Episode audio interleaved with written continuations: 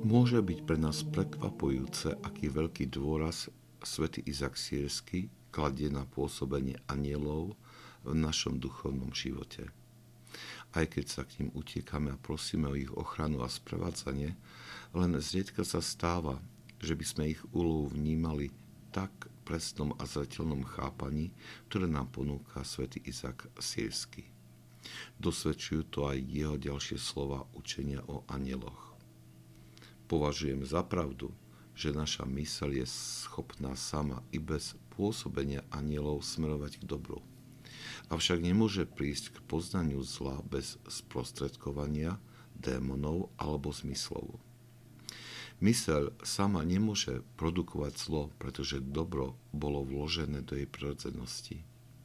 Všetko, čo je cudzie, a prichádza zvnútra, vyžaduje prostredníka, aby toto poznanie mohlo byť nadobudnuté.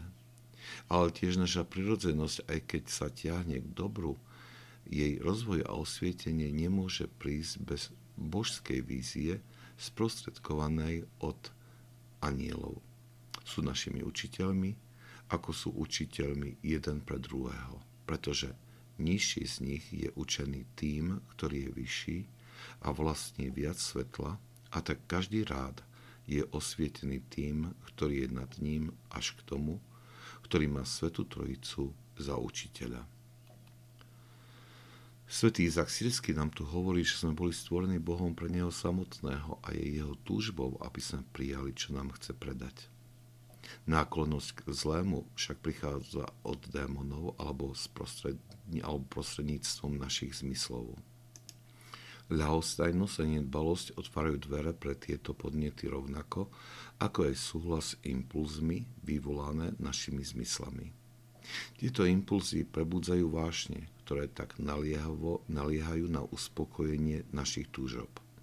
Toto vedie k riechu a ku stavu, kedy naša mysel je stále viac zatemnená a nevidí zrteľne dobro.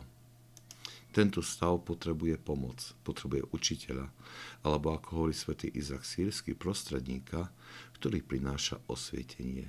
A to je úloha anielov. Svetý Izak Sírsky znovu pripomína hierarchiu v anielských radoch a tiež hovorí, že tam badáme rovnako tento proces učenia a osvietenia. Nižšie rády sú učené a osvietené vyššími. Boh samozrejme môže vstúpiť do tejto hierarchie s udelením priameho zjavenia jeho tajomstiev. Napriek tomu, že stále vnímame neschopnosť plne pochopiť veľkosť a pôsobenie anielov, tieto slova svätého Izaka Sírskeho nám dávajú veľkú nádej a sú ubezpečením, že v duchovnom zápase rozhodne nie sme sami.